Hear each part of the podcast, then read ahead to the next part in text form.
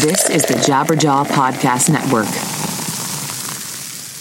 Support for 100 Words comes from Talenti. When Talenti makes gelato and sorbetto, they tend to get a little overzealous. Do they need to use so many raspberries in their Roman raspberry sorbetto that the machine broke? Do they need to try 25 different chai teas to find the perfect spice blend for their vanilla chai gelato?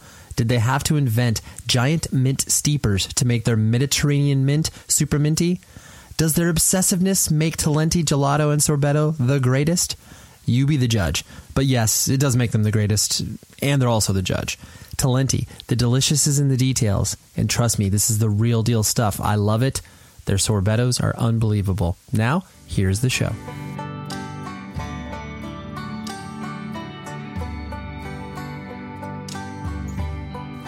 Hello, one. Hello, all. I am Ray Harkins, and you are listening to 100 Words or Less, the podcast. Thank you for joining us on this, this gloomy afternoon here in Southern California. You're not tuning in for the weather. You are tuning in for people tuning in. I always love when I say that tuning in like you're you're flipping a dial on your radio. It's like you're, you're downloading this. You're listening to a podcast, so I'm not going to pretend that this is radio. but we are here talking to people, creators, influencers, major players within the independent music community, whether it's starting a record label, whether it's playing music themselves, whatever. As long as you have been involved in this thing or have been influenced it, influenced by it in a very profound and deep way. And Keith Barney is on the show today. He's the guitarist for 18 Visions. He also is the vocalist for the first two records of Throwdown. He also played in Death by Stereo. He was a very overactive dude when it came to his participation in the Orange County, Orange County music scene here. And uh, I've known him forever, and we actually talk about that at the top of the episode, so I won't belabor that point. But um, let me get some business pleasantries out of the way, and then we will uh, dive into the episode. First of all, I have to tell you, like I've been telling you all month long, and if you haven't done it yet, please just step up, do this. Rise Against, unbelievable band. They have a new record, Wolves, that's coming out on June 7th. Go to riseagainstshop.com. You can pre order it. You can see all these amazing options in regards to t shirts, long sleeves, sweaters, colored vinyl, all that fun stuff is at their pre order. And I've heard the record. It is really, really good. And if you have not listened to Rise Against at all, please rectify that immediately. This band is the realest of the real. They are a major player within the uh, rock world now. It's like they're not just you know an independent punk and hardcore band. They are influencing people in a major, huge way. I just love going to Rise Against shows, seeing the sort of people that attend these shows, and they are such a wide variety of like you know mainstream music lovers, and then people such as myself, who it's like, oh yeah, like you you look like you're from the scene, quote unquote. But uh, yeah, Rise Against, so good. They are on tour all this summer with Deftones and Thrice, and that is going to be an unbelievable show. So please, the record's called Wolves. Pre-order it immediately, and uh, yeah, you'll be thanking me after you did. I'm always so presumptuous about that. Like someone's going to write me and be like, "Hey, thank you for telling me to pre-order the Rise Against record." but anyways, oh, hopefully you will thank me. I, I'm fairly certain, based on the quality of the record, that you will be thanking me. And I also have to tell you about this awesome service called Cymbal.fm. I love this thing so much. I've been having a lot of fun interacting with some of you on the platform. And basically, it's just the easiest way to share music, not only in that particular app, but then also to other social networks. And I just find it so fun. It's just a great way to consume music. Please add me at xpurposex, and then we'll be able to, uh, yeah, talk on there, share music, look at charts. It's a great tool for discovery as well. So please, I back them wholeheartedly, and you will your life will be enriched after you download that app. And then um, I also want to tell you about a another incredible podcast. You've been hearing these recommendations, and hopefully you've been sampling them and taking heed. There is a great show on the Jabberjaw Network called Too Old to Date, and this is definitely not of the music variety that you are used to from Jabberjaw, but uh, that means the show must be really, really good. And frankly, it is. So I mean, I've been out of the dating game for a while, but listening to the show is highly entertaining because uh, basically they, you know, compile horrible, hopeful, fun dating stories from people who have, are out there, out in the world, doing it, trying to meet people in this, you know, highly digitized society of, uh, you know, Tinder and everything else that exists. So if you if that sounds remotely interesting, please dive in there because there's uh, some very insightful conversations that happen there, some funny, some horrifying, all the above. But too old to date. You can find it at any podcast catcher. And uh, yeah, thanks Jabberjaw for bringing us great shows. Right. All right, that's uh, that's all the the business stuff initially, and uh, maybe you'll hear some more about it later. But who knows? Maybe you won't. Anyways, like I said, Keith, I've known for a very long time. We've played a lot of shows together over the years, and I went over to his house one evening, and we had a great conversation in his backyard. It was, um, it's one of those things. It's funny because you know a lot of people. You know, like when you go to shows and you're you're mixing it up, and or even in the real world, you know, you know people. But then if no one has the time to sit down and really kind of you know get to know a person on a deeper level, I can't tell you how many times I've had a person on the show that first of all I walk away being like, oh wow, I didn't know those things about them, and then I have people reach out to me, or I'm just in conversation with others who are like man, I've known this person for 10 years and I didn't know these things. So it's such a fun thing for me to be able to not only give, but then also selfishly receive. And um, yeah, Keith just shared a lot of his uh, his stories. We we go into um, you know some pretty specific things, but uh, and we also you know maybe wax poetic a little bit about the uh, beauty that uh, was the Orange County hardcore scene that we were participating in very actively from you know late '90s, early 2000s uh, just because I do feel like it was uh, such a special thing, and I'm not you know putting on my rose-colored glasses and being like, oh man, it, the scene was so much better back then. That's not what I'm saying, but uh, it it was something very very special. So, anyways, here's my discussion with Keith, and I will talk to you afterwards.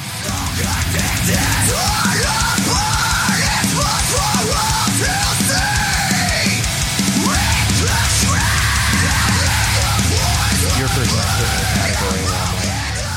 I've known you forever. But like if you put me on the spot, I'd be like, "Oh yeah, like when did you meet Keith?"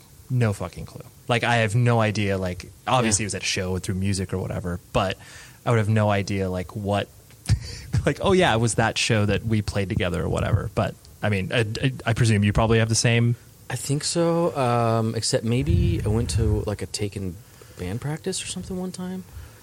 Oh, okay. Yeah, yeah, yeah. That that actually, yeah, when we were practicing at Troy's house, because Yeah. yeah, yeah, yeah. Okay, I remember that. Maybe yeah, yeah. maybe that's or maybe I knew you before then. I don't know. Because, Yeah. because because I was friends with Chad. Exactly. Yeah. Yeah. that's right. That's, that's right. what it was. Yeah, now that's right. Now I totally remember because that was like relatively early-ish in our. I use the word career lightly, um, but the I just remember where it was like Chad's like, "Oh, Keith's gonna come over," and like I remember being like. Dude, like fuck, like Keith from like, like adamantium and throwdown. And it's like, and I remember because like, I mean, how old are you? You're thirty Eight. Eight. Okay, yeah, I'm thirty six. But this actually leads into my first point where the uh, I like I can't tell you how much I worshipped at the altar of adamantium, like the first seven inch and the first LP, where Thanks, I was man. looking at what you guys were doing, and it was like it was so far from anything that I could like comprehend as far as like you, like you're playing at Showcase Theater, like this is unbelievable. There's like 200 people here, and they're going nuts, and like. But you and you guys felt so much older than me. Like it was just you know it's Yeah. it's weird how that happens. Yeah, when you're younger, everyone seems even just a little bit of differences seems like a big difference Right. for sure. it's like generationally speaking, you're just like, I mean, I've said this before too on the podcast, but like, like Matt Pryor from the Get Up Kids, it's like he is, you know, he's maybe I think he's like 42 or 43, but like you know, watching him at Koo's Cafe, you're just like, dude, this guy's like, he's like so much older than me. Like, Yeah, totally. but I, I remember the uh, one of I think it, I think it was Taken's first show beyond like a crappy showcase battle of the bands was we played with you guys and a day in the life at Oh, Showcase nice. Theater, like terrible show. There was like you know 80 people there or something like that, but we were all just so stoked because we were just like, dude, we're sharing the stage with Adamantium, and it was I, I'm sure that there were. I mean, may- maybe not. Like, maybe I'm presuming this, but like, what what were your bands that you were kind of like looking up to in regards to just like locally that you felt that sort of same like, oh wow, it's like even though they're maybe only like two years older than me. Like, yeah. I mean, Unbroken easily. Yes, I was huge, huge fan. Um, you know, totally obsessed back in high school and stuff like that. yeah, Um, them, it, I mean, I liked the spectrum of different types of bands in hardcore. yeah, I, I like. I really enjoyed the fact that I could go to a show and see different types of bands. Um, but so I was really big into excessive force at the time. Hell yeah. You know, because they were just like so aggressive, so militant. Right. I love that.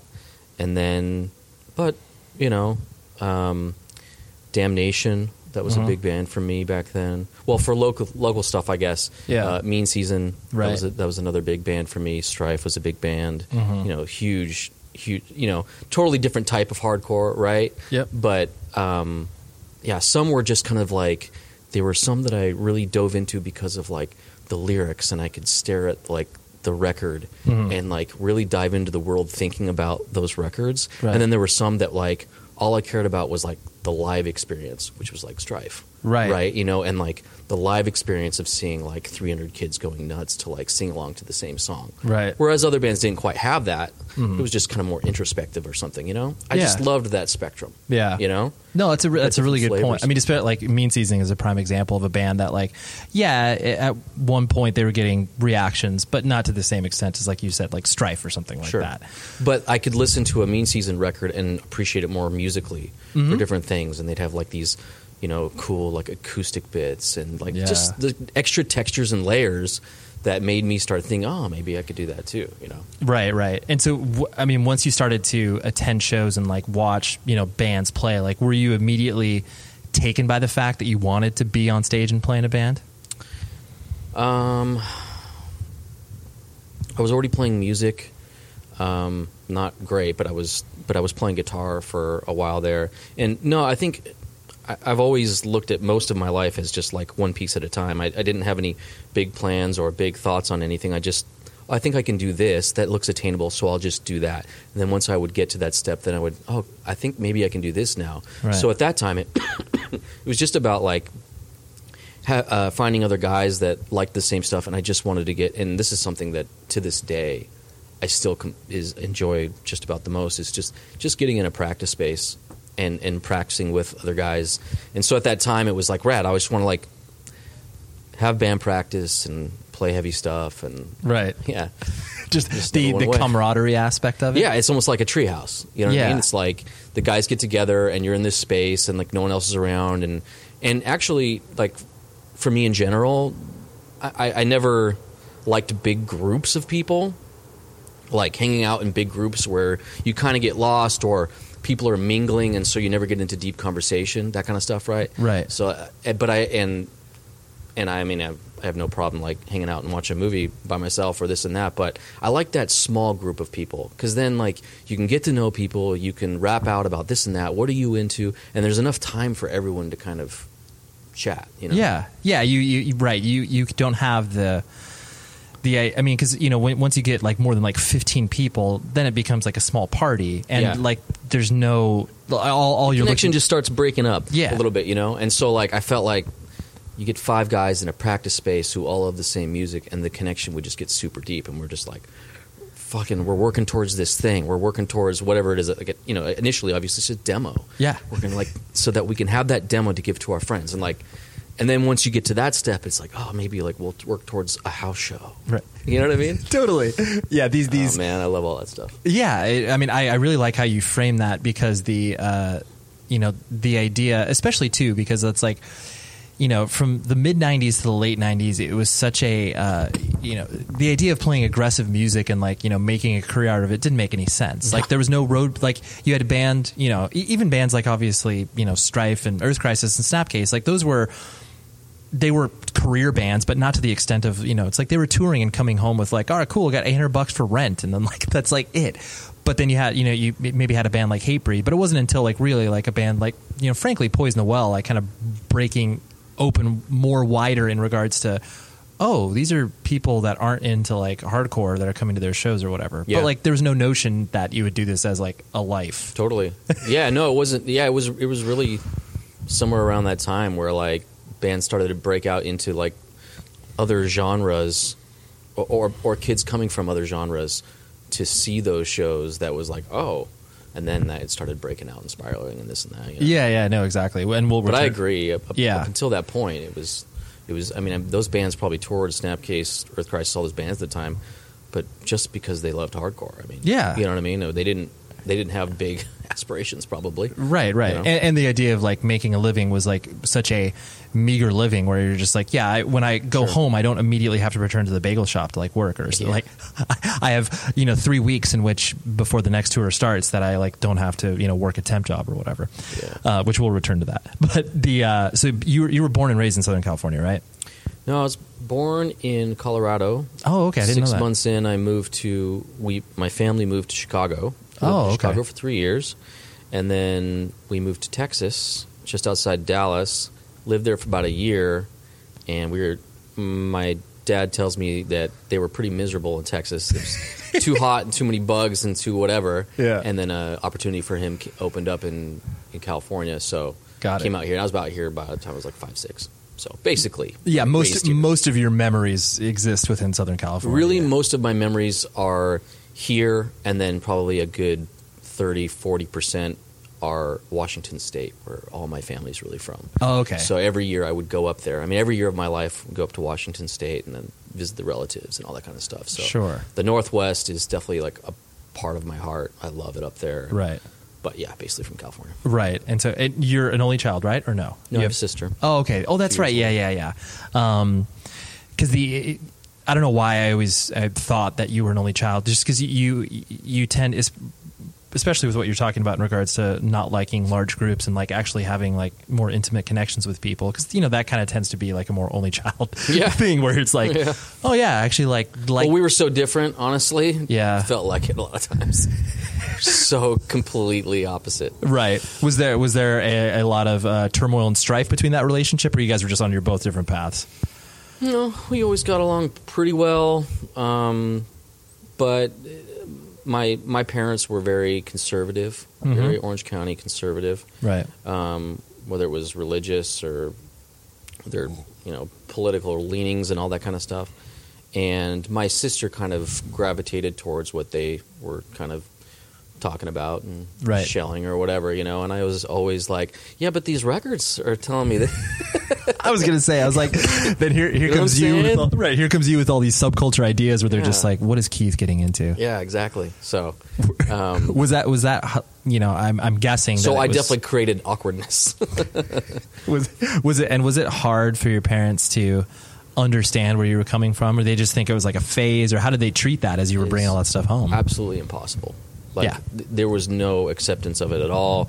Um, I mean, in general, like when I was in high school, I was you know was like a lot of my friends. I was way into like skating Mhm. and music, going to shows, all that kind of stuff. But I would have to like hide the clothes I wanted to wear in my trunk, and like when I go to school, I would change. You know what I mean? wow. Okay. Yeah. Yeah. Sure. And um, So what you'd be wearing like you know like a like looking like nice like a polo shirt and then like like No, it would just be like a like a like a Quiksilver, Quiksilver shirt. with like probably some like Dockers or something like that. right. And then I would like change into like my fucked shorts and like my Sure.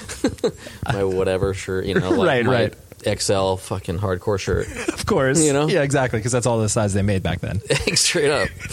I think so. That's funny. So be, because of that, you getting into a weird subculture, and on top of it, also being very influenced by its ideals and philosophies, um, your parents are basically like.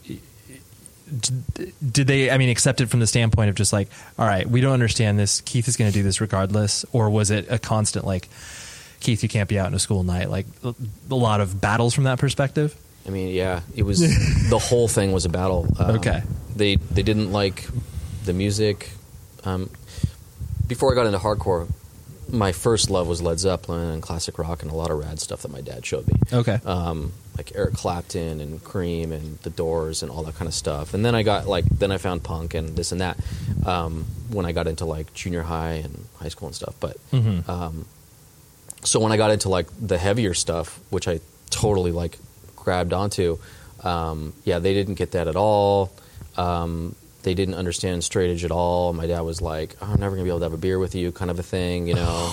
Um, Dude, I love I love those like father moments where it's just like, oh, we'll never be able to bond Yeah, because it we can't yeah, and I'm looking at it, looking at him like, "So what? Like, we can't talk. we can't be close or something?" Like, totally so stupid. right. But um, yeah, I mean, I I remember I used to like put flyers on my wall and all that kind of stuff, and then I had to take them down, and Right. I would get tickets to a show in L.A., but that was too far, so they ripped up my tickets Oh, and yeah. stuff like that. It was just um, it- so like the day I graduated high school, I moved out. You pieced out, and. I moved up to up to Newport. Sure. and uh, that's where I started living with Aaron. Lisi, who was at Adamantium, and Yep. Tommy Love, and those guys. Like, so I had become friends with those guys because of shows in high school. But Mm-hmm. it was like the day I was out, they all my friends, they were all like, "Keith, you got to get the fuck out of here so we can start playing and all this stuff," you know? Because they, I mean, it, I was just brimming Right. with all the shit I wanted to do. Yeah. but I was so like restricted. Yeah, you at felt home, held so- back. Right, right. Anyway, Dude, that's fun. that's funny that it was so like. Yeah, I mean, it's it, my life was rad, but all that stuff that had to do with hardcore and the thing that really, really was important to me, Right. was the thing that like I had to keep a lid on or something. know? Right, It's totally. Well, yeah, you're. I mean, you're extremely passionate about it, and your parents don't want to, uh, you know, help you along with that passion, even if they may not understand it. They just Yeah. didn't want to help, and that's yeah, that's hard. Yeah, they never saw me play until like maybe like a year before 18 Visions broke up. Wow, Yeah, like they just straight up would not support it.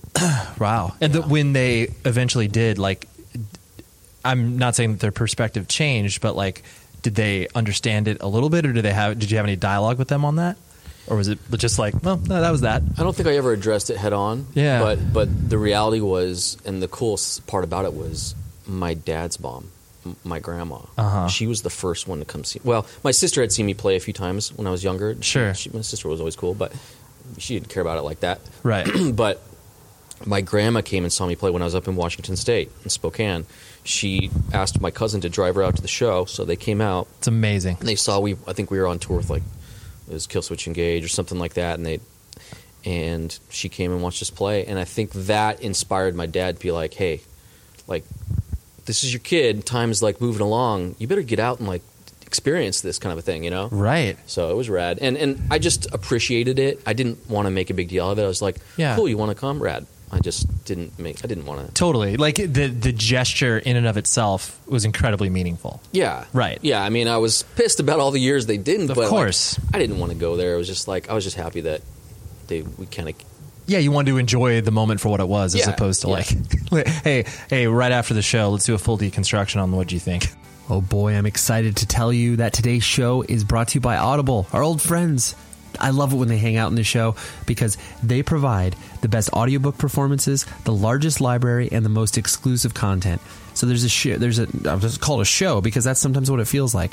But there's a book that I read recently. I read the actual physical copy and then I wanted to listen to it.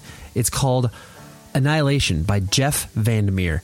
And holy crap, that book is unbelievable. I highly, highly suggest that you go start your 30 day free trial and your first Audible book is free, which why don't you download that? And you can do that at audible.com slash words. And trust me, so uh, imagine this, close your eyes. If you were listening to Annihilation right now on Audible, you'd experience things like, you know, that little tingles in the back of your neck, maybe a little goosebumps, or a shiver down your spine. Because with an Audible sci fi performance so powerful, you can feel like you're transported to another galaxy, dimension, whatever, all while you're sitting in traffic, running on the treadmill, doing whatever you do during your day. But, but Annihilation is like six hours. It's unbelievably read. It's it's a performance, you know. So trust me.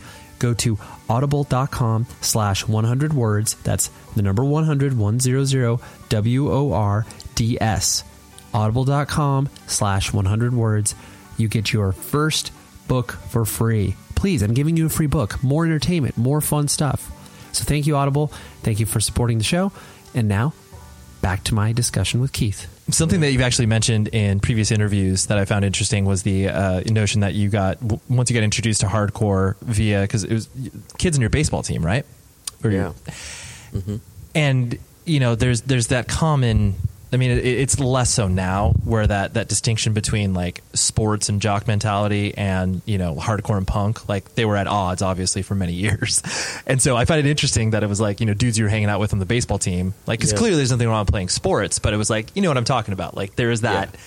like oh like oh you play sports but like you can't really be you know into hardcore as well like there people maybe like You know sports that- but it wasn't overt you know That the only sport that seemed like taboo for that was football. Right. So like until I- ten yard fight. No, I'm just kidding. but yes, I'm just kidding. But yes, your points. Uh, I always played soccer and baseball, and soccer has always been like my my Number one. yeah, my number one sport.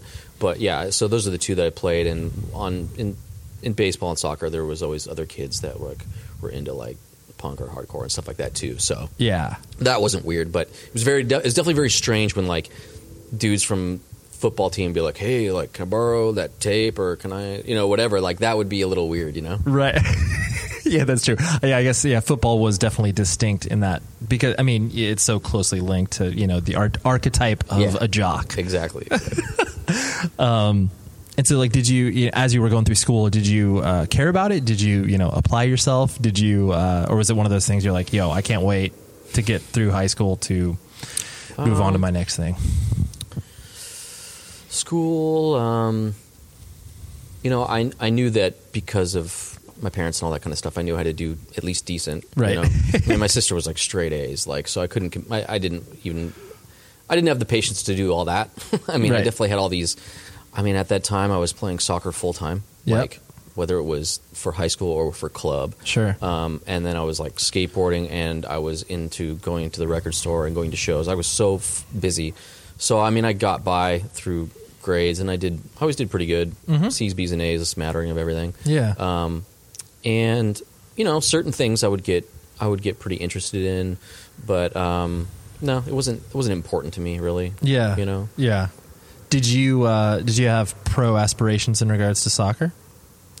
Um, I mean, as real as they can be, uh, you know, with the notion that you're like, well, uh, like, I don't Yeah, know if I I'll mean, ever I- get there, but like I said, I only did like pieces at a time when I ever thought about things. So I, I thought about college. Yeah, Yeah. I did because I I was I was pretty good, and I, you know, I was always a starter. I was always you know varsity every year, even as a freshman, and all that kind of stuff. And yeah, well, you're playing club teams and playing year round. Like, yeah, yeah. yeah. So I, I mean, I was I was definitely super super serious about it. Um, but really, uh, I just became more serious about music. You always reach that fork in the road moment. yeah, exactly. Anybody that's like doing, I was the same way. I mean, for me, it was golf. Like, I was like nine until about 15. It was like junior PGA playing in tournaments. And then That's it came, yeah, it came to that point where it was just like, I mean, there was a myriad of reasons why I didn't like, uh, why I wasn't able to continue to pursue golf, but it definitely was just like, yo, going to shows and like playing in bands, like that's like really fun. Yeah, yeah, totally. but it also looked so much more attainable. You go to a show and you see like four dudes your age playing like six chords, and you're like, I can do that like by next week, Right? no, it's very true. Like, So- rather than like looking at the. and your you- friends will think you're awesome, right? Totally, or looking, or looking at like the PGA Tour or you know European soccer and be like, how the hell am I going to get there? Yeah, like that. That's that's such a far road to to go down. I got uh, accepted for some team that could go to go play in like it was like France and somewhere else, but my my parents didn't really want to spend the money on it. Like, Oh yeah, that's a huge commitment. yeah, it was a big kind of a big deal. Um, so what what ostensibly was your was is Adamantium your first band or did you play in other things prior to that? Well, before Adamantium, we were called Collapse. Uh, yes, right. So, so in high school, like, um, that was Collapse was essentially your first band. yeah. I mean, it was essentially As far as like a, show is concerned, I mean, even though you guys played house shows, you know. yeah, yeah, we played as Collapse, and and I mean, I like I say, I, oh, there was so much time in there where we were practicing and demoing and stuff, so I considered it a band. Yeah. And then we, you know, turned into Adamantium, and Right, right, right. Yeah.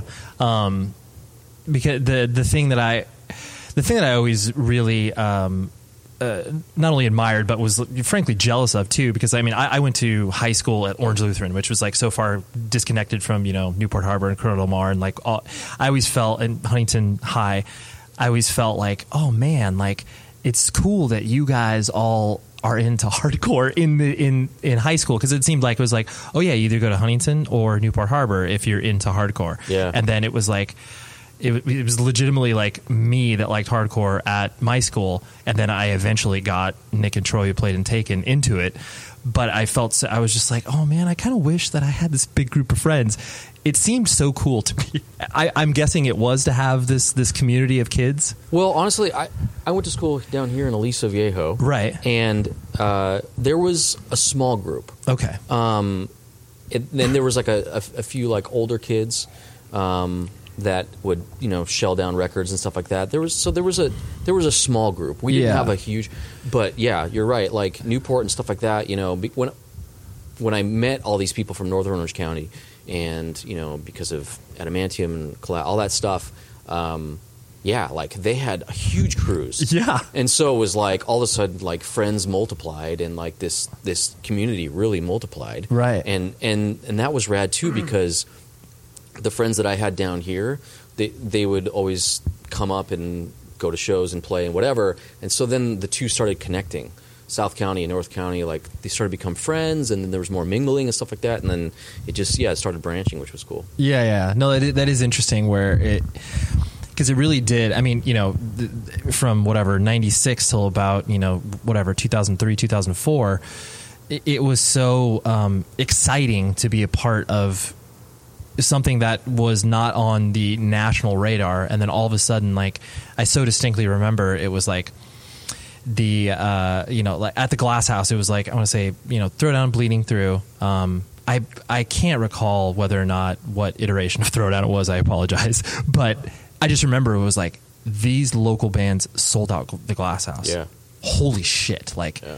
it was unbelievable I think I was singing at that time. yeah i think and so It was a that was I think that was right before I stopped singing for Throwdown actually. Mm-hmm. Um, because I was so fucking nervous, like leading up to the show. Like that was, yeah, like you said, it was a huge moment. Yeah. it was like, oh my god, like we're playing at Glass House. Like Right. this is where I went and saw the Deftones, Right. Slipknot and stuff like that. you know? right and voodoo glow skulls right yeah, but it, it was it was so uh, it's just weird when you w- watch a scene Yeah. get as big as that. I mean, I know it happens all over the place, but it was like you know because it was our scene and we were all like cultivating and working for it, and then all of a sudden once it started to break open, it was just like, oh my gosh, this is like next level weird. Then I rem- I remember like I mean you distinctly remember when before Chain Reaction had any sort of uh, capacity limits and they would let like Yeah. 175 million people in there. Yeah. I remember it was I think it was like us, you guys, um, I can't, but it was just basically all locals, and it was like six of us playing together. And there was like, I mean, they sold like 850 tickets there, and I was just like, Yeah. and you can even move around in there, and it was like, totally. what are what are, what is ha- like what is happening? These are people who are not we haven't like seen coming to shows that are coming to shows, and it's just wild. yeah, it was awesome. And you know, I didn't ever th- know outside of our scene what it was like in other scenes. I mean, Yeah. just from zines and stuff like that, I would see things and I would probably just think about me. It was probably crazy. It's probably crazy in Syracuse. Syracuse, that's right. I was gonna say Syracuse what is the It's only touchstone. Sick in Philly, but I don't know. I just Yeah. Uh, but I, I, but for us, I mean. It, it must have. I, I think. I think I do remember thinking like it must be pretty cool here because all these rad bands are coming through. Like, Right. You know, when they did like the California takeover. And stuff, Yeah. that was, that was a big deal. You know. Totally, totally. Yeah, it's just it's it's weird, but um the uh so w- the I I'm apologize. I'm going to jump around here just because you know I mean a lot of the uh, since you played in so many bands, it's tough to uh, be able to distill them all into a, into a concise moment. But Apologize. oh, it's yeah, it's completely your fault. the um like when you when you left Adamantium, uh, you know, ostensibly for the fact that because they are no longer a straight edge band, like that was you know a breaking point for you. I remember being like, that's cool. Like, I mean, granted, yes, I'm speaking from a colored perspective where I myself am straight edge and I'm still straight edge, but Right. like, it was one of those things where it's like the the the principle behind it, even though um, you know the music was changing over time and everything else was changing within the members of the band, um, it was like, oh, like you you didn't technically from a public facing perspective need to do that Right. but you did that because you're just like, well, this is like what I believe, and I feel like this is a weird Yeah. thing to continue on. I mean, I'm sure, like, I'm sure it was tough for you. It was. I mean, I, I started the band, you know. Right. And well, you know, it's fun. It, it was tough for me.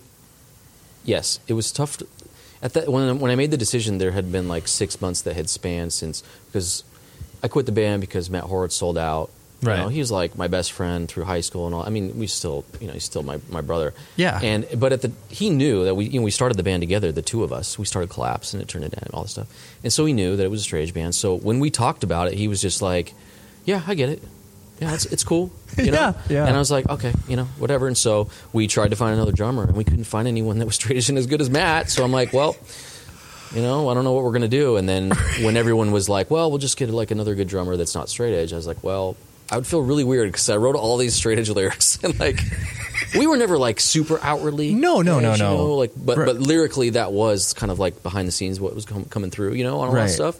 So I was just like, that would just feel so weird. You know, I can do something else that that still does that thing that I that wanna still do, you embodies know? this. Yeah, yeah, yeah. Yeah. No, I just because like I said, it's like it's hard, but it wasn't like from the core of it, which like was Horowitz. I said that wasn't tough. That that Right. con- that conversation was really easy. Right, right. But yeah, there's like leading up to it where it's just like, oh wow, like I guess yeah, this is a decision I have to make. And I think you know, honestly, I think maybe maybe I was ready to try other things too because I had been jamming with those dudes for so long. Right. You know. Yeah. Yeah, that's true. So it's like it, it you know, the whatever one door closes and the window opens, whatever the saying goes. But like yeah, Yeah. you you don't recognize it at the time, but you're like, oh yeah, like now I can express myself Yeah. in a joke hardcore band that came became real. I'm just kidding. But it, and Well, that's true. And, well, no, I mean, speaking of that, it was like it was so uh, you know with Throwdown, it was so interesting to to watch something that you know clearly started off as just like you know as every band does, as every band does, friends having fun. But like the the level in which that it, the the fun was on display Yeah. was so like it was just like this is weird, and then all, all of a sudden it it started like when people when people like the audience took it seriously and then forced you guys to take it seriously like was that just a weird transition in your head to be like oh like uh, oh this is a this is a quote unquote real thing now Yeah, yeah. I mean, I mean, the you know those first songs were totally a joke, but I mean, even like three or four songs in, we started writing, you know, just regular hard hardcore songs, you know, that you know had serious lyrics and music and all that stuff. But we liked t- to mix it up, Right. obviously. Um, but yeah, I guess the fact that it caught on or something like that. Um, and we needed songs to play live. We got to write more songs, so we, you know, right um, and so we would just leave those joke songs in as like a smattering of for fun. Like and it, and and and we loved that you Yeah. know we loved that um, it was it was an we wanted throwdown to be more of an experience. Like we weren't trying to like we weren't trying to do anything crazy at all you know? we weren't trying to do th- anything super interesting.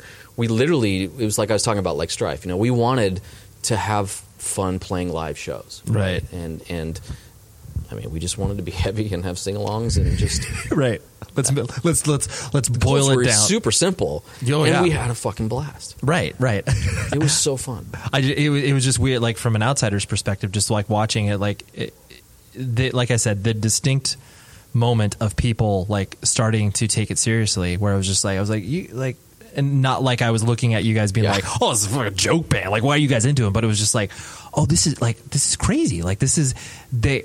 Throwdown is getting a better reaction than 95% of the other bands that are playing it like quote unquote seriously, you know? And it was just, it was, it, you know, it, it, it always brought me back to the idea where it's just like, oh, like sometimes the most honest and truest like form of expression when you're not putting, frankly, too much thought into it, can sometimes be the best. Yeah, but you know what? Also, I'm, you know, I'm thinking about it now. Like, so we had like a song called "Trust." Yep. We had uh, the song "Family." Like these were like, like lyrically, like they were super important to me. Right. You know, um, obviously all the straight edge songs, "Don't Lose Sight," all that stuff.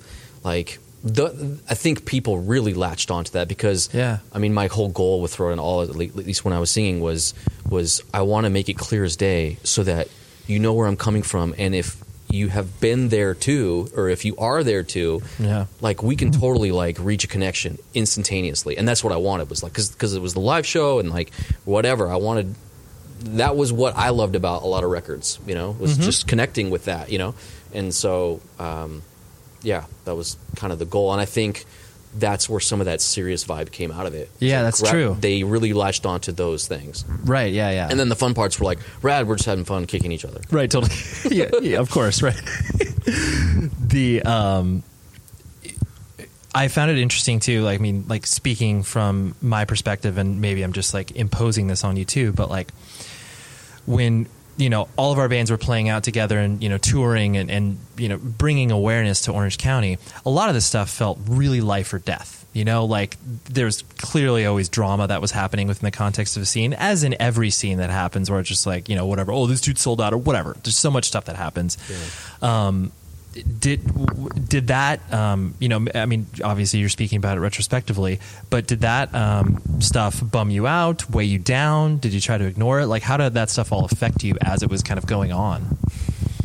Yeah, some, some of that stuff was tough because, at the, especially you know in your early twenties or whatever, Mm-hmm. you're still trying to figure out how to deal with difficult situations, Right. Right, and then you're surrounded by a bunch of other people that are too. You know, Yeah. um, so eh, some of that stuff isn't easy, and plus you're living day in and day out with like yeah, like you said, it really was like life or death Mhm. for a lot of things. We took so, like all that stuff like so seriously, and which was great. I mean, that's what we wanted to do, right? Right. But um, you know, you're older now, and you can look back and be like, maybe we shouldn't have taken it quite so seriously sometimes, you know? Right. But um, I think that's just maybe. I, th- I really think it's just part of maybe the age, Oh yeah, the the youth is definitely you know, because I mean you're all children. the perspective. You just don't Yeah. have the perspective quite yet. right. Um, but uh, yeah, and and so like in my experience, like I was playing Life or Death with multiple bands at the same time, Right. And that became the rub for you know drama and whatever, right? Mhm. And I, I, I mean everything's cool now, but I, I didn't, and I never meant to hurt anyone. All I ever wanted to do was play hardcore. All I wanted to do was tour and play music, and and I just I couldn't be in these multiple places at the same time, and right. and uh, so yeah. Yeah. Well, I mean, you it, it struck me just from an outsider's perspective too, just because you were involved in. it was you know- tough.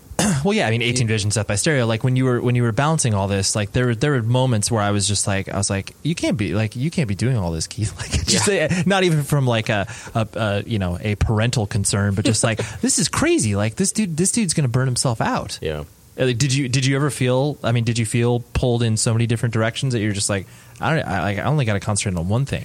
Yeah, um, everything kind of hit ahead. I literally did like three tours back to back in one summer, which was uh, Adamantium, Throwdown, and Death by Stereo, I think. Right. And on the Death by Stereo tour, I was just like, okay, I think I've hit my limit.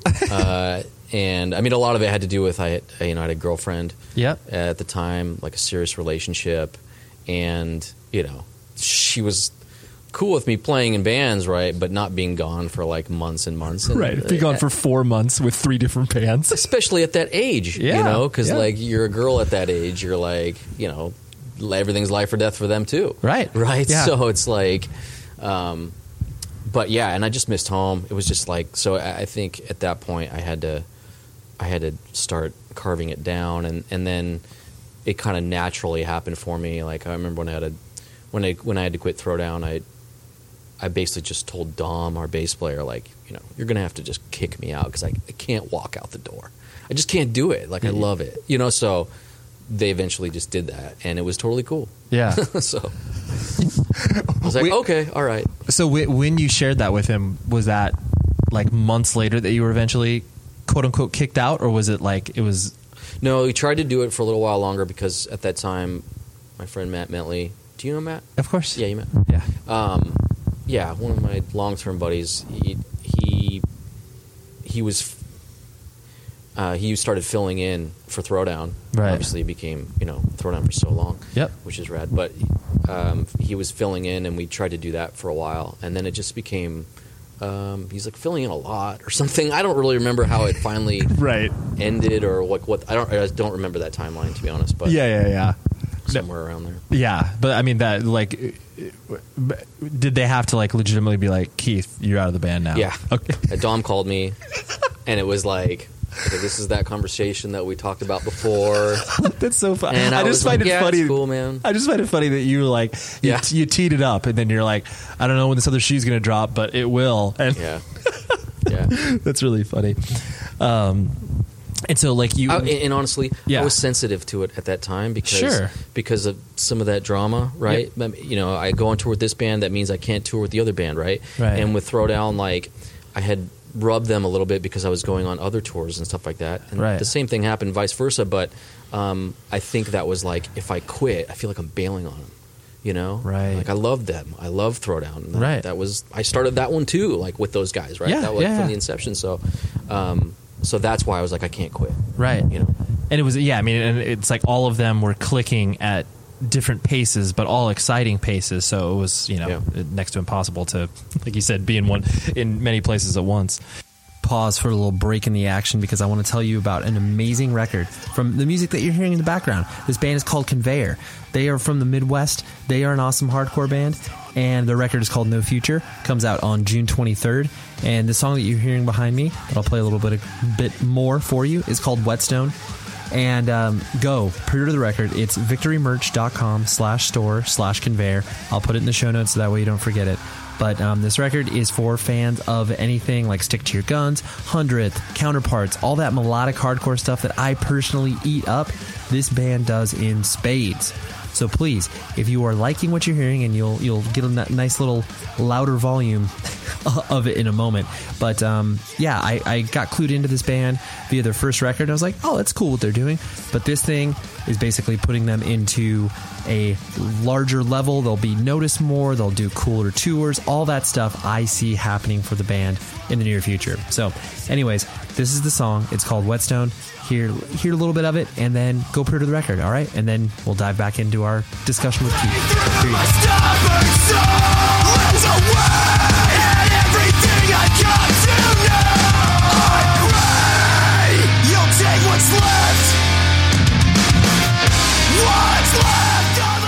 So like you know as you were doing all this and being you know consumed by music and touring um, did you have aspirations for like oh like you know clearly i have to have a job or a career and that sort of stuff or was that basically just like oh i'm i like whatever i'll just work a crappy job just to allow me to tour or whatever Uh, yeah, I, I had gotten into design.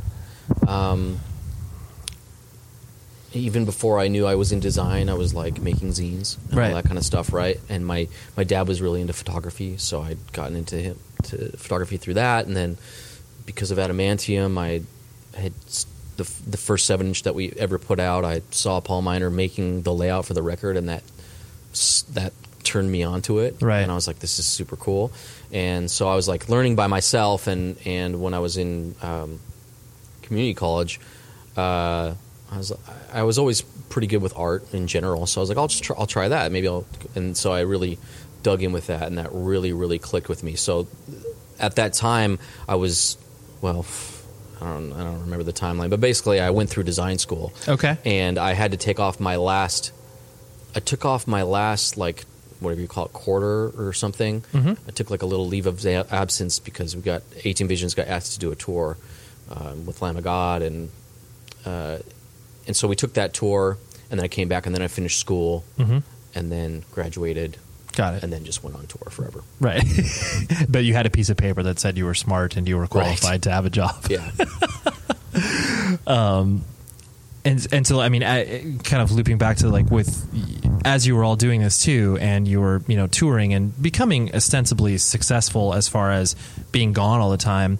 Like, w- were your parents just always like, Keith? Hopefully, you've got something going on besides all this band stuff, or was it just like they just you know accepted it because they were like, well, he's on his own, he's taking care of himself. um, uh, they they definitely liked that I had found something that I was into in design. Yep. so they definitely supported that. Um, it was still it was still rough, uh, you know, because of the music. So it was still so full on with music. Yep. Um, I had, man, the times that I, the amount of times like I moved back in and got kicked out was like just so many. you know, Really? just- Yeah. Yeah, totally. Like in high school, I got kicked out so many times, and then and, and then afterwards, you know, I mean, I lived out on my own, but then there was times that I went back home and Sure. um, yeah, there was there's problems throughout that whole period, but they did they did like the fact that that I had found something I was interested in. I was I was getting good at it. They could tell that like I took it seriously and I enjoyed it, so I was doing good at it and I was getting good grades and all that kind of stuff. Right. And, and working hard at my projects, and I would show them my projects and this and that. Sure. Well, it's and they respected the fact that I came back to finish school and make sure I did that. you know? Right, right, and I'm sure too because it's like that. That's uh, way more tangible to them. It's like design that makes sense. But I think at that point, I think my dad had kind of given up. He was just like, "All right, well, Well, whatever. is, this is what you're gonna fucking do." So yeah, whatever Keith's into. Yeah. I- as long as He didn't like it, but he like he just stopped talking about it, you know. And Yeah, I just went off on tour, and and uh, so he wasn't pushing me to try to. You should be doing this. You should be doing. It was just that kind of went out the window a little bit. Right, he's like, I can't push him anymore. Yeah. yeah. Clearly, it hasn't worked. It's like now there's tattoos, and like, oh my god. Such a fuck up. the um, what always struck me about you, like as I got to know you and like your music taste and everything like that, was the um, not many people align themselves, like kind of what we were talking about before we turned on the mics, was like you know, like basically politically charged hardcore bands. You know, like yeah, they're popular, but it was like I didn't feel to the extent that all of Orange County really get, embraced that notion. I mean, you know, ebullition, like anything Chris Collin has done, is like you know, like I mean, I worship at the altar of him and many of those ebullition bands as well, and I just Right. I didn't feel like it was like uh, widely uh, accepted. There were people that got it, but then there was a lot of people who didn't get it. Yeah. Um, but you like really got it, and you really identified with it. Yeah. Um, but then your own music that you were creating wasn't rooted in any of that. Not say, not like saying, "Oh, Keith, you're a poser," because none of your bands were political. but um, you know, how, how how was that all kind of like mixing itself? I mean, granted, yes, Monument to Thieves obviously was political um, because that was your brainchild. But um, you know, how how was that like as you were started to incorporate so many of these philosophies and all these radical beliefs? Um, you know, was was it was it met like even with people within the context of the hardcore scene being like, oh yeah, like Keith's into some like even weirder stuff that like doesn't make sense within what we're doing. You know, and I I was always like searching to like incorporate that somehow. Like I Yeah. wanted to, but yeah, I just I, the other people that I was in bands with and stuff like they didn't share that. Right. You know, I think they liked the bands, but they didn't really kind of get into the Right. It, was, it wasn't like in their DNA. quite as much. You know what I mean? They didn't like struggle as much as I did, and Yeah, of course. downcast and all that stuff. I was Right. like so into it. Um, um, although some of the guys in 18 Visions were Mhm. like that as well, like Chapetti was, and Yep. Javier was, and Ken was, Right. and although like you know, James was never. I think he liked some of those bands, but he didn't like get into the politics or anything like that. So it Right. never it never came out in the lyrics or anything like that. Right. But I definitely shared that with those guys. Like we all loved those bands. We all loved that type of stuff. Yeah. So there was like I feel like I found a home in that band with some of that stuff. Right. Okay, that makes sense. Yeah, it's like whether or not it's actually going to be displayed in the music that you're presenting. Yeah. It, there's still that commonality where you're, you know, clearly Yeah. all still on the same page. Yeah, yeah, yeah. We just had like a lot of things that we that were similar. Like, and, and there was there was some of that. Um, Efrem would do some of that stuff in Death by Stereo, Absolutely. which I liked a lot too. Mhm. Um, but That's yeah, a good point. Yeah, yeah. It, it really wasn't until a lot later with like the whole monument thing where I was like, I can finally do this thing. like it's been burning inside of me. Yeah, I, I- need to do my His Hero Is Gone ripoff band. it's straight up, dude. of course, of course. Yeah. the um, and kind of focusing on 18 Visions, where it was, um, you know, once you joined the band, th- th- you know, they were clearly already on the up and up as far as you know, whatever signing to Trustkill, and people were paying attention to them based on the fact that they were. Um, you know, there was a lot of negative attention towards the band in regards to like uh, the thing I liked so much about 18 Visions was like you, you really didn't sit in the fence with the band. You either like loved it Yeah. or you fucking hated it. You're Yeah. just like look at like these guys are freaks, weirdos, whatever. Yeah. Like Um, never accepted.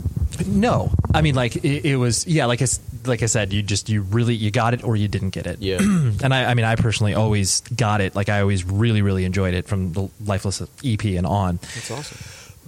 But the um, as you started to, you I know, didn't know that. yeah, I love. I mean, cool. yeah, I've always loved 18 Visions. I mean, it, like through uh, even when you guys pushed, you know, further sonically into places that people were just like, "Yo, fuck 18 Visions. I can't even stand what they're like." You know, why do they sound like Stone Temple Pilots hardcore or whatever? Right. I still even got what you guys were doing, but the as you started to play out nationally, and once you joined the band, and you started to see those reactions, like was that kind of um, was that exciting for you to see that that the, those polarizing reactions the way people were kind of treating you weirdly in certain respects? Yeah, I mean the the thing that I always I, I gravitated towards. I mean, before I was in 18 Visions, I was just a fucking total fan. Yeah. and I loved the something that they had that I didn't have with other bands that I was in was that they were darker, and they were more. I don't give a fuck, and they were more like they like those influences like we were just talking about that these other guys didn't really and so i really just had a bond with that so yeah i i definitely enjoyed like doing just just doing what we wanted and letting the fire rise Yeah. you know what i'm saying Right. it was just like it was it was like you're saying like some people came up were like holy fuck i love your band, and then some people are just like literally talking shit like Oh, as yeah. they're walking by me. You know what I mean? right. And and we were confident enough in who we were, what we liked, what we were trying to do that like it was kind of funny to us. You know? Right. It was just it was all right. Yeah, and I, I always We found could it weather it. totally. I found it it- like there was this uh, this sense of pride too, where it was like you know, because yes, there was there a notion. I mean, every speaking to the youth of everybody at that time, you know, there was always a sense of jealousy where it's just like, why does this band have this thing and then I don't have this thing? Like, why can they do this and we can't do this? And it's just like, well, because you're different bands and like more people like the other band. Like, there's, Yeah. there's no other explanation. But I always felt a uh, sense of pride in regards to once Orange, the Orange County band started to um, make themselves known nationally. And it's just like, you know, like whatever, playing Hellfest and seeing Orange County band just being like, dude, like we're, we're stacked on this representation of this festival. And like people are losing their minds over it. Um, and it felt, it, it, it, it did feel weirdly, um, well, not weirdly, but it, it did feel like this this community in ways that I, I think other scenes uh, may not have the same sort of. Uh, Well, they do have the same sort of pride, but just like I guess the uh, the notion that like none of our bands sounded alike, Yeah. but we all kind of carved our own paths. Yeah, yeah. and that's what I, I just don't think that that. Um, I mean, yes, I guess it's common in many other scenes, but it just felt uh, it felt unique. I guess just because all of our bands sounded very I agree. different. Yeah, definitely. I think everyone could when we played together and we were putting out records and stuff, we could see what everyone else was doing. Yeah. and it was kind of um, well. I mean, I can speaking for myself, I would see what other people was doing, and I would, I would. I mean, I know we we came from the same place, but like, I always wanted to do something a little different. I wanted to stretch a little further and try this too. Right. So we brought into these elements, and we would try these things, and and because everyone else is doing that, and I think a lot of bands were doing like Yeah. around here. You know, everyone kind of had their yeah, they had their own kind of lane. Right, yeah, like zigging when everyone else is zagging because they're just like, okay, like I know that we can't be the heaviest band, but we can be this thing, and I, oh, I know we can't be the most melodic band, but we, but we can be this thing or whatever. And it's like, yeah, it, it was interesting to see that all splinter off in so many different ways that, um, yeah, that just like theoretically probably shouldn't have happened in such a condensed time because that was you know it's less than ten years when all that stuff was happening, and it's like Yeah. it's wild to think about that Yeah, totally. um, the uh, like like you said, once you were um, you know basically touring constantly with 18 Visions and, and started to propel into you know playing ostensibly like a rock band you know as far as the crowds you were playing to and you know going on tour with him and everything that started to happen with that Yeah. um, you, you always struck me too like you were interested in the business of the band, but not to the extent where you were, I guess, the main player in regards to like you were the one like booking the shows and being like the sort of manager of the band. Like, was that always something that you kind of tr- wanted to keep at a distance, or you just frankly didn't care too much about that? Yeah, I just never, I never cared too much. I was always in the, the serious conversations we'd have to have about uh, uh, with the band about like, okay, you know, what are we going to do next? What are we going to do? We have to make a decision about this tour and this and that. We would talk about stuff, but um, I never got into the nuts and bolts of like, yeah, money or, you know, I would let our tour managers take care of that stuff, and I, I just, Right. yeah, I loved writing music. I loved playing and hanging out. Like I, the other stuff was we had to talk about it sometimes, but yeah, Mhm. it was never something I gravitated. Some some guys in some bands do, you know. They Yeah. like, I get they would kind of take control and and and do that. Like in Throwdown, that was Dom. Yep. You know, he would book the shows, or he would talk to the people who were booking the shows, and he'd be the in between guy on everything. And yeah, no thanks. Yep. well, I mean, it's it's good. I mean, it's good that you recognize that in yourself because sometimes Yeah. I think it's difficult when bands have two people that are feeling like they can do that, and then then you just butt heads, and then Yeah, luckily in, in 18 Visions, Ken was always that guy. right, Ken was really the driving force with like so much about like the backbone and brains of what was happening. right, right. Yeah, you. Yeah. Yeah, when you, I always find it weird when you have a band that doesn't have one of those people, where you're just like, how are you? Like, I mean, I understand that you know you can have managers and a lot of other people that help you along the way, but I always find it weird when it's like the whole band is like collectively like, nah. Yeah. It's like, wh- how'd you even get like? Yeah, totally. How'd you how'd you get to where you are right now? Lost at sea. yeah. the um and so then as you started to scale down your your touring and start to be you know less involved in that that day to day of uh or actually uh, let me rephrase it you liked touring. Like you, you enjoyed the uh, the act of touring and obviously playing live and everything like that. But you know, did uh, did it get to a grind to you? Not in the same way that you, you know, when you're doing three tours in a row with three different bands, but like once 18 Visions was touring so frequently, um, did that get like a grind on you, or was it like, oh, it was relatively always enjoyable? Yeah, no, I started getting old. Just just the act of touring and, and, and living out of a suitcase. Um, I my my favorite thing about being in a band always has been making records. Yeah. So writing the music and then like turning this idea in my head into like a reality. I could put it on, you know, vinyl or whatever, and and have that to like put on my shelf. Like that's what was cool. Like I like creating things, and that comes back to design and all this Yeah, stuff. I, yeah, I just yeah. love making things and then seeing the end result and going, okay, I like what I did there. Maybe I'll try to do this on the next one and whatever. And so it's just constant thing of creation. And touring was a lot of fun, but you know, the fifth time you go to Australia and you're playing the same clubs, like it just lost a little bit of the you know newness or whatever, and and it's just it's fucking taxing. Um, and and also a big part of it was just like your your connections and relationship back home. They really kind of can suffer. That's super tough, right? And um, so all of that mixed in together was like I mean, we were we were on the ride with with 18 and the and there was a moment where Ken and I had discussed like, all right, like this whole time the band's basically we've been doing this, like it's been this upward slope, right?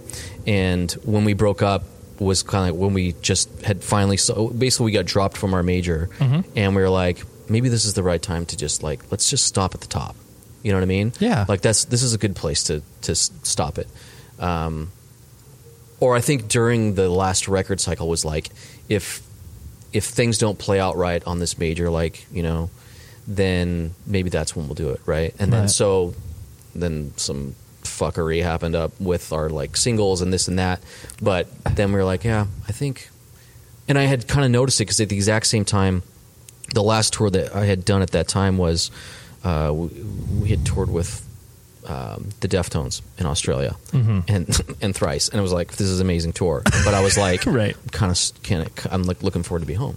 Yeah. So that's how I kind of knew, you know, Right. I was ready for like a little bit of a normal life. Sure. The writing was on the wall where it's like, Yeah. oh, like if I'm not, if I'm really not absorbing the fact that it's like, yeah, you're in Australia with, you know, Yeah. some amazing bands. And then it's like, oh yeah, it's, I mean, I definitely had fun still, but like, Yeah. But I, I was just, I was craving a normal life, really. Like I was, I was ready to like be home for an extended period of time and like be able to see the same people, you know, like my friends at home, like over and over again, and my family, and this and that. So Right, right, yeah. the the the normalcy that you know many people uh, are you know argue is mundane. It's like, well, no, like there's a reason that a lot of people like normalcy. Yeah. Because Sure. it feels good. yeah, totally. a little bit of repetition's nice. exactly. Um, and did you uh, did you uh, did you become adjusted right away to like not being on tour, or was that something that like you know after you know because you always have that time where it's just like oh you know after three months of being home like oh I'd like to go back on the road, but like that's not an option, or was it like no I really enjoy being home? No, I really enjoyed being home. It was really it was weird adjusting to being back in like a full time job. Oh, sure. like my first design job. Um, that was definitely weird, like uh, being in an office and stuff like that. Yep. At, at first, uh, but but no, I, I enjoyed being home. Yeah, that's awesome. Um, and so then l- last couple things, uh, the you know, I mean, 18 Visions is obviously back, and you know, you're putting out a new record and everything like that. Um, I I really enjoy the fact that uh, every band can exist in this like we can we can create music and we'll put it out to people who care about it. Um, but we don't need to make this like our living, breathing, dying thing. Right. Um, I presume that is like the biggest impulse for you to do it again is from that notion of just like, oh yeah, this can be simple. Yeah, and I think it's cool, like the way you just put it and the way that you recognize it, because uh, there's definitely this, you know, um, flippant backlash of like, oh, like all these bands are getting back together and blah blah blah, blah and either reliving the glory days or whatever they their spin is.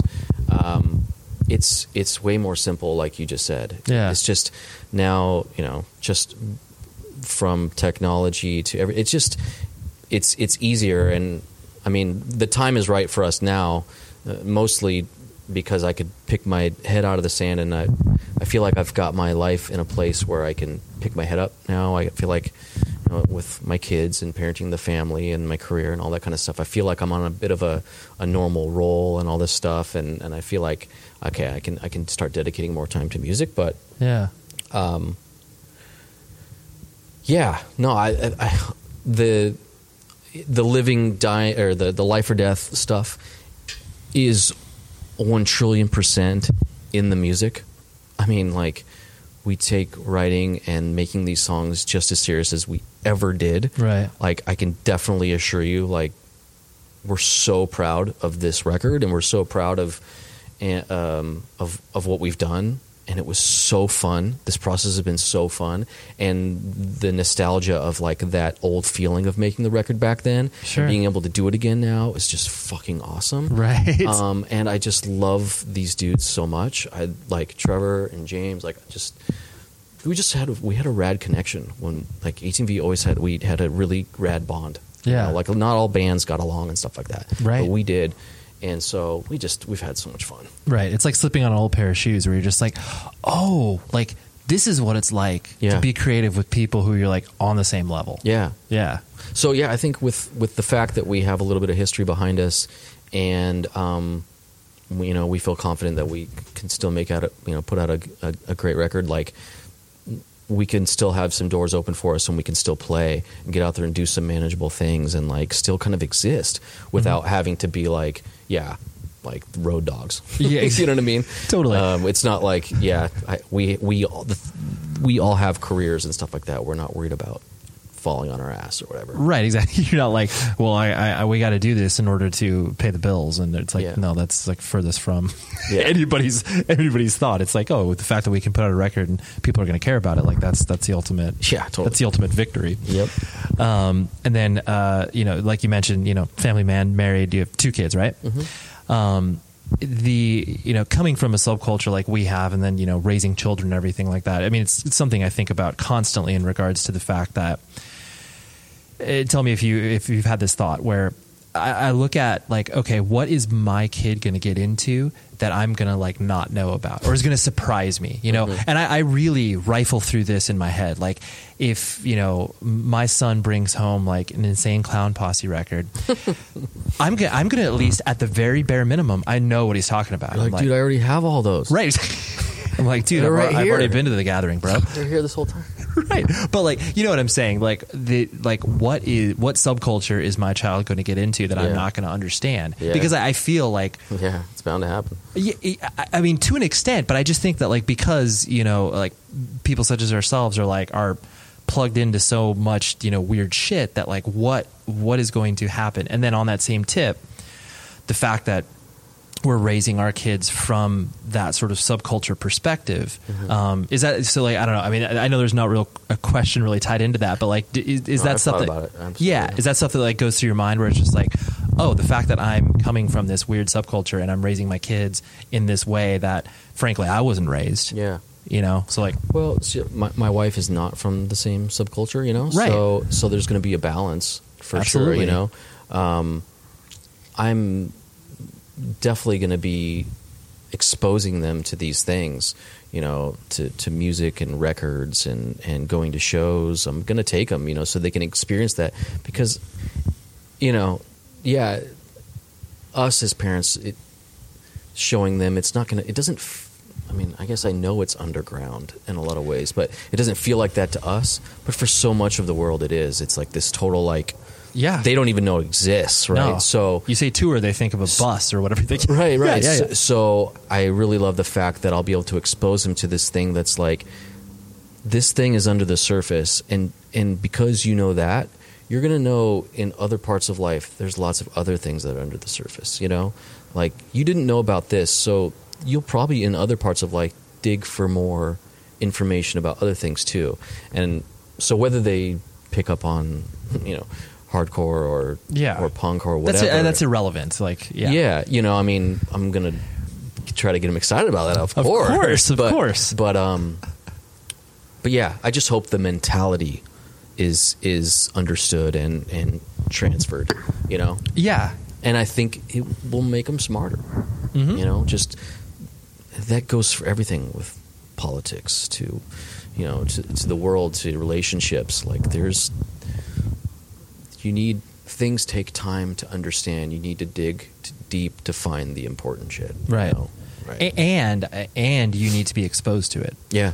because I think that's so much that goes along with. I mean, frankly, why we're you know in our in our mid to late thirties and still care so much about this this subculture is not only is it because it's given us you know whatever so many foundational aspects to our lives, but the fact that that we were able to trip across this and experience this. Whereas a lot of other people, it's like you know you express the idea of you know whatever veganism, you know the- anarchy, whatever. All these these words that are mm-hmm. meaningless to a lot of people in the outside world. You're just like at least we've had that exposure to it. Yeah, And it's- I- and being from Orange County, like there's there's no reason why I would have needed any of that stuff. Right. But it wasn't until I was touring and seeing how other people live in different countries and different, you know, just the in different cities. I mean, you know, like Cleveland, Detroit, and these places that I had never been to, and seeing how other people live, like it just really levels the fuck out of you, you know, like Mhm. mentally. Yeah. You know, that it's perspective. Yeah. that's that's what it is, you know, and I, I that's what I want is perspective and understanding that there's there's like there's other frequencies that you can't hear, you know, that are out there. Yeah, yeah, and you need yeah you You and you be showed. You got to be exposed, like you said. exactly yeah, and you need you, you need to be able to uh, you know understand where it comes from first without judgment. You know because Yeah. it's like when we start first started getting into this this you know weird music scene it's like it would have been easy like it's so easy to drop a person off with no context into this thing and then like have them make fun of everything. You're like well this looks ridiculous. Why are a bunch of people jumping on each other's backs and like swinging their arms? You know? Like yes it looks My wife brought her best friend to a disembodied show. okay. Which is i'm sure just like what is this? This was her first show, and she was just watching the devil incarnate on stage, Right. And all these fools just raging, totally. And she was like, "What the hell is happening here?" right. This is insane. Yeah, yeah, and she was totally like making fun of it and all this stuff, and I had to like say something like, "Hey, you don't know where you are right now." totally And you need to soak it in before you say something, okay? You know. I was like really offended. dude you saying it right there It's one of my that was like that was like total, that was like total dad voice right there you're like like "L- l- listen here just just hold on slow your roll I love that though, but I mean it's true because you need you you have to be reminded that it's like yeah it may seem ridiculous to you, but like Yeah. this is you know again this is this is this is life or death. This is like something that is Yeah. Irrevocably changing people's lives, and you don't even know how it's able to. You're not even able to describe how that's changing people's lives in that very moment because you won't notice it until five ten years later, and it's like oh wow Yeah. like that's Some crazy. People love techno. Yeah, totally. you're like, hey, hopefully it's changed your life for the positive. Sure, it has. But then you're like, but there's no, but there's no real actual like uh, philosophy that's attached to this. Besides, I mean, maybe you could argue like, you know, plur, like peace, love, and under whatever the the the rave. Have you heard that? No. So I think it's uh, it's more in rave culture, but it's like plur, which is like peace, love, understanding, and respect. Oh, I back it. Yeah, which I mean, it's good, but that's like you know, like mid to late '90s rave culture, where everyone was you know doing ecstasy and touching themselves. Um, not like I had any It's part like of that or Toby whatever. Morse on drugs. Right. that's true. Yeah, maybe that could be. Yeah, that could be like if he ever decides to drop straight edge, like he could just completely transition his. He's got another home. Well, uh, Keith, thanks for hanging out, man. This was super fun for me. I hope you enjoyed it. Yeah, thanks for coming over. It was cool. Of course, man. All right, that was Keith.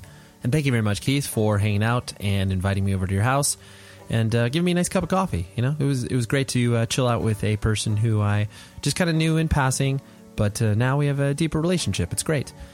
So uh, their new record comes out uh, Friday on the second of June, and actually, it's the same day that I'm going to see them live. Come back, play a show here in uh, Orange County, and it will be quite fun. So um, yeah, the record's out on Rise Records, if I'm not mistaken, and it's called 18, the Roman numeral 18, which you know no one knows Roman numerals anymore. It's that's something that I, I don't think that schools even teach anymore. So uh, let's let's bring back the Roman numeral, right? So technically, it's a self-titled record, but it's called 18. Well, actually, no, it's not because then it would be 18 Visions. Whew, wow. My head is in a cloud. But anyways, thank you very much, Keith, and thank you very much, uh, Biggie, as manager, for uh, helping usher this along as well. Uh, actually, you know what? I don't think he did, but uh, whatever. Give shout out to him, anyways. no, he did. He sent me the record, so that was nice. Um, and then next week, holy crap, five years. It's our five year anniversary. R, I say R like I'm looking at anybody else besides myself. It's my five year anniversary of this show and uh, I'm breaking a rule. I am going to be having on a guest that I previously had on the show, which, you know, I've done that here and there in regards to like bonus episodes and what have you. But this is a repeat guest that um, I just, I had to have him on the show because he's not only one of my favorite people, favorite vocalists of all time, um, but just I, I, had to talk to him again because it's been far too long. Chris Colohan from Swarm, Left for Dead, Cursed, Burning Love, Sect, Countdown to Oblivion. I could go on and on, but I won't. But he's on next week, and it's a very special, fun conversation that um, just basically typifies what this podcast tries to do. And um, I had to celebrate it in some capacity, right? so that's next week. Lowercase Noises provides the music. As always, you can check out his new record called The Swiss Illness. You can find it on any streaming provider, and it is a beautiful, beautiful record, so you should be checking it out. And um, what else I got for you? That's that's it, right? Yeah, that's all. I'm uh, I'm gonna go take a break now because I've been working so hard recently. but until next week, please be safe, everybody. You've been listening to the Jabberjaw Podcast Network, jabberjawmedia.com. Shh.